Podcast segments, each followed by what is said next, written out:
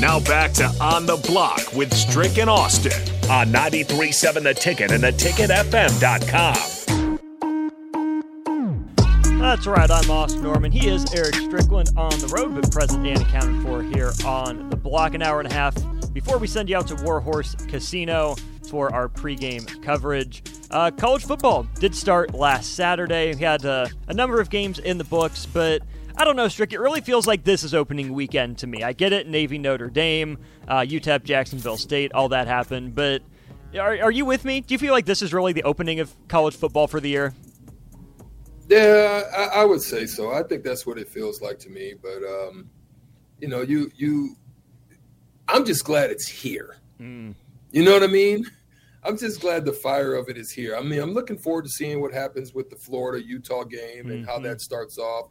Florida's looking to uh, after going and watching the uh, Netflix series that they had. Um, interesting to see if they're going to get that back in order, get them back on track. They're kind of falling in a uh, in a slump as well, and they're starting to do some renovations and some upgrades to their stadium and stuff like that. Just interesting to see how that's going to go you know, obviously Michigan, uh, just to put an eye on them, to get an idea of what they're going to do as they go and face Eastern Carolina. You've got those type of games. Virginia, will they challenge Tennessee? Don't know. Want to see what this Colorado team is going to look like if TCU even looks the same as if they did last year after uh, the run that they made. You know, so there's some there's some just some little elements out there. What's Iowa going to do? Even though Utah State probably won't give them much of a challenge, but what, what are they going to look like? You know, is there mm-hmm. going to be some innovation to their game? Is there going to be some sexiness that's added to their game? Are they just going to be bland and blah and then let the defense do it all again? That's that's those are some of the things that I'm interested in taking a look at. Now, obviously, you got a Big Ten matchup with uh, Ohio State and Indiana. Uh, that's there, but you know Indiana's always been pretty bad. It's at home. You know what is what is the quarterback going to look like for um, you know, Ohio State. You know what I mean? What is the quarterback situation going to be like? Uh, what is Marvin Harrison Jr.? Is there going to be frustration because they can't really get it to him? Is he going to be uh, somebody that they're just going to double and, and, you know keep guys over the top of him? Is he going to be frustrated? I mean, I, I like those types of strategies when I'm when I'm looking at games. I don't just look at the game. Mm-hmm. And you know that that's what's weird about me, Austin. That that's what people I don't think it, those who are listening may not really know that part of me. I, I I don't look just at the game. I don't look just at what's happening from moment to moment, time to time, time out to time out. I'm looking at the strategies. What adjustments are they making? What things are they doing different? How are they going to change this domination that's happening on the left side? Mm-hmm. Uh, you know, I'm looking at that type of stuff, man. And so when I'm looking at these games, those are the type of things I'm looking at. Uh, interesting note from Big Bird, who says it's Florida's first out of state non conference opener and even first non conference road game in general since 1991 being played outside the state of Florida. That's crazy. That's either a lot of home games or, you know, you're playing like a, a Florida State, Miami sort of opener, which they haven't done a lot of. So, I mean, good for Florida for making that, you know, a deal as long as possible. There's a couple other games that I think I'm interested in that I'll get to in a little bit, but you brought up Ohio State, Indiana. And uh, the only reason I want to touch on that one um, is because of the fact that it's the first game for the Big Ten on CBS. Then on Sunday, you have Northwestern and Rutgers. And then next week, I think it's UNLV, Michigan is the game. If you're CBS, are you like, really? This is what we signed up for? Ohio State, Indiana? Northwestern Rutgers is going to be gross. Like, I get it, it's early in the season. You're not going to have all these marquee matchups. But if I'm the Big Ten, too, I would want to put a better foot forward to my brand new media partner than, honestly, garbage the first couple weeks.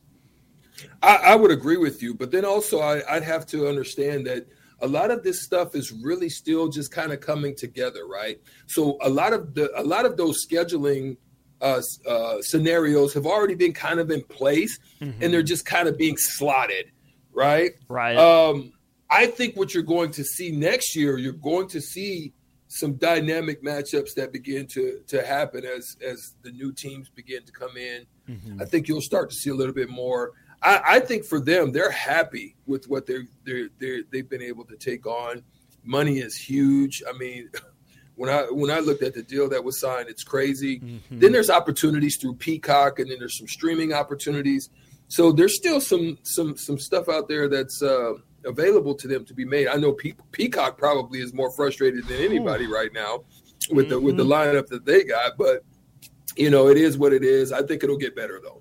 It sure has to. CBS's first good game, in my opinion, will be Iowa and Penn State on the 23rd, which is solid. And what Peacock has going for it too is the exclusive games are usually really bad, but if it, there's a big game, it's going to be simulcast on NBC and Peacock. Yeah. So I think that helps a little bit. Um, to this weekend slate, a game that really stands out to me, Strick, and I'm sure you know this, you know, with your your travels uh, for you know college basketball and especially the NBA.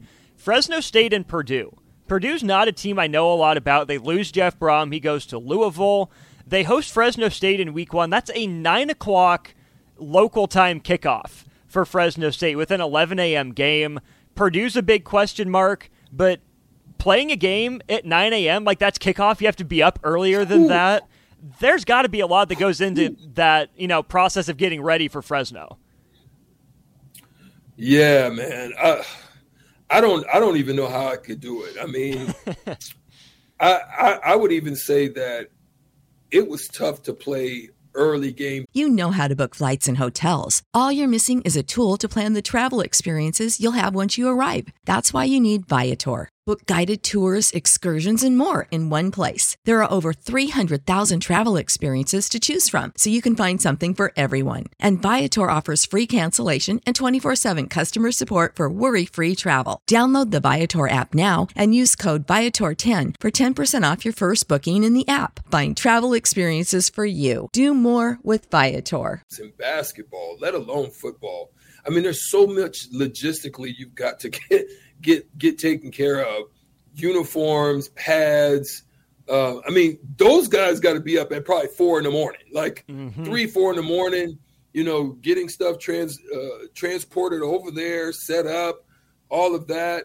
There's so many logistics that goes into it. Then you got to feed the guys breakfast, whatever film work, whatever um, you know they have to do in their in their uh, specific rooms all of that stuff has to happen before a nine o'clock game, and then probably get there two, two and a half hours early.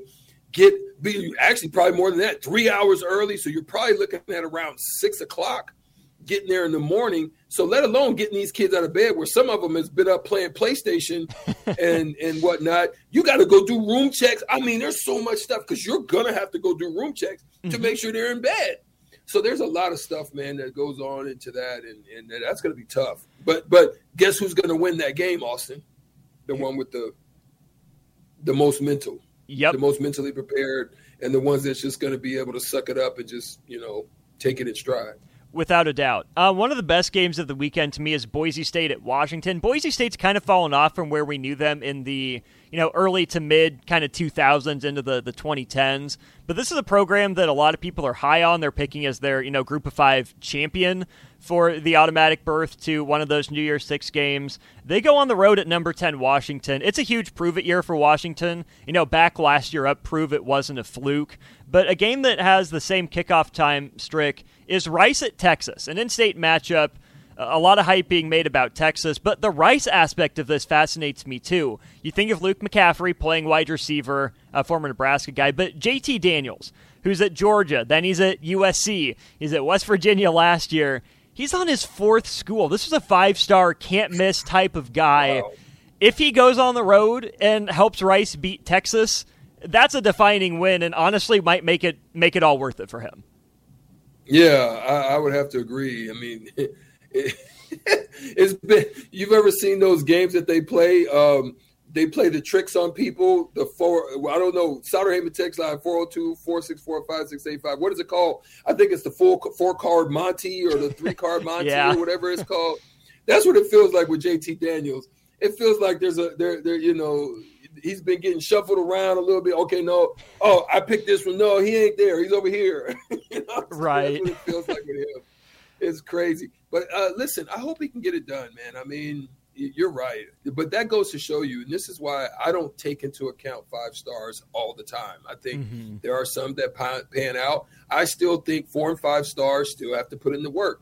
The thing is, is once you get to the next level, if you're not putting in the extra work, everybody else is capable of catching up. This is why you see some walk ons. This is why you see some mm-hmm. people that were two and three stars because they're putting in the work and they can ultimately catch up with you.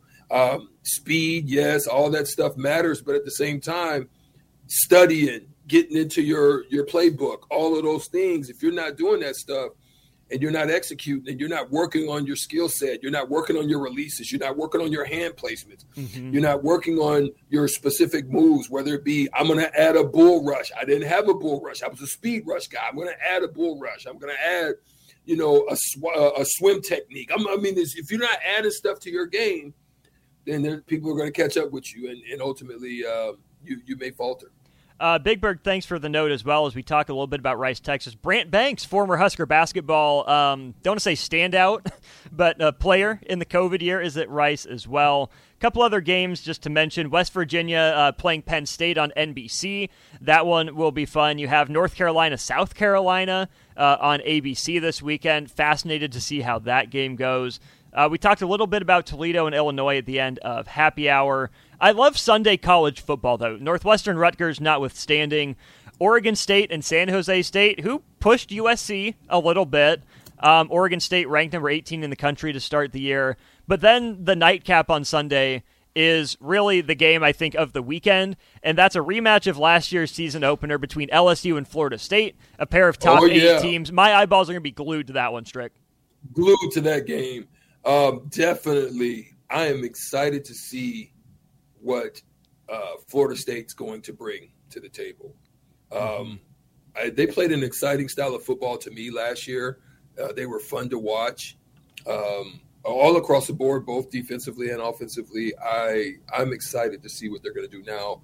LSU, uh, everybody's everybody's got great stock in in in, in saying that LSU is going to make a lot of noise uh, there in the SEC this year. So uh, that's why I want to see. I want to I want to see how that's going to play out. Florida State, it's a great challenge for them early. Oh, huge yeah. challenge! Florida State was uh, not ranked last year. They knock off LSU on a blocked extra point. LSU drives the length of the field to tie the game. Florida State blocks the the extra point attempt and goes on to win that game. Uh, Clone Trooper, appreciate you watching on YouTube. Says game day. Hope y'all are doing well on the show. I'm doing well. Strick, you doing well? Doing wonderful, man. Thanks for shouting out. Excellent. Yep, Go Big Red is right. Again, we're about, oh, what would that be? Four hours and 15 minutes away from kickoff between Nebraska and Minnesota. It's so close, and yet it's so far. We can taste it, but it's just out of reach. We're getting there. We got another hour and change of on the block. Some, some big NFL news we're going to get to next before we do a big Huskers second hour. TJ Hockenson gets paid, paid at tight end for the Vikings. What does that mean for the Vikings? What does it mean for Kirk Cousins? What does it mean for other top tight ends in the NFL? Uh, he's Eric Strickland. I'm Moss Norman. We'll dive into that extension after this on the block.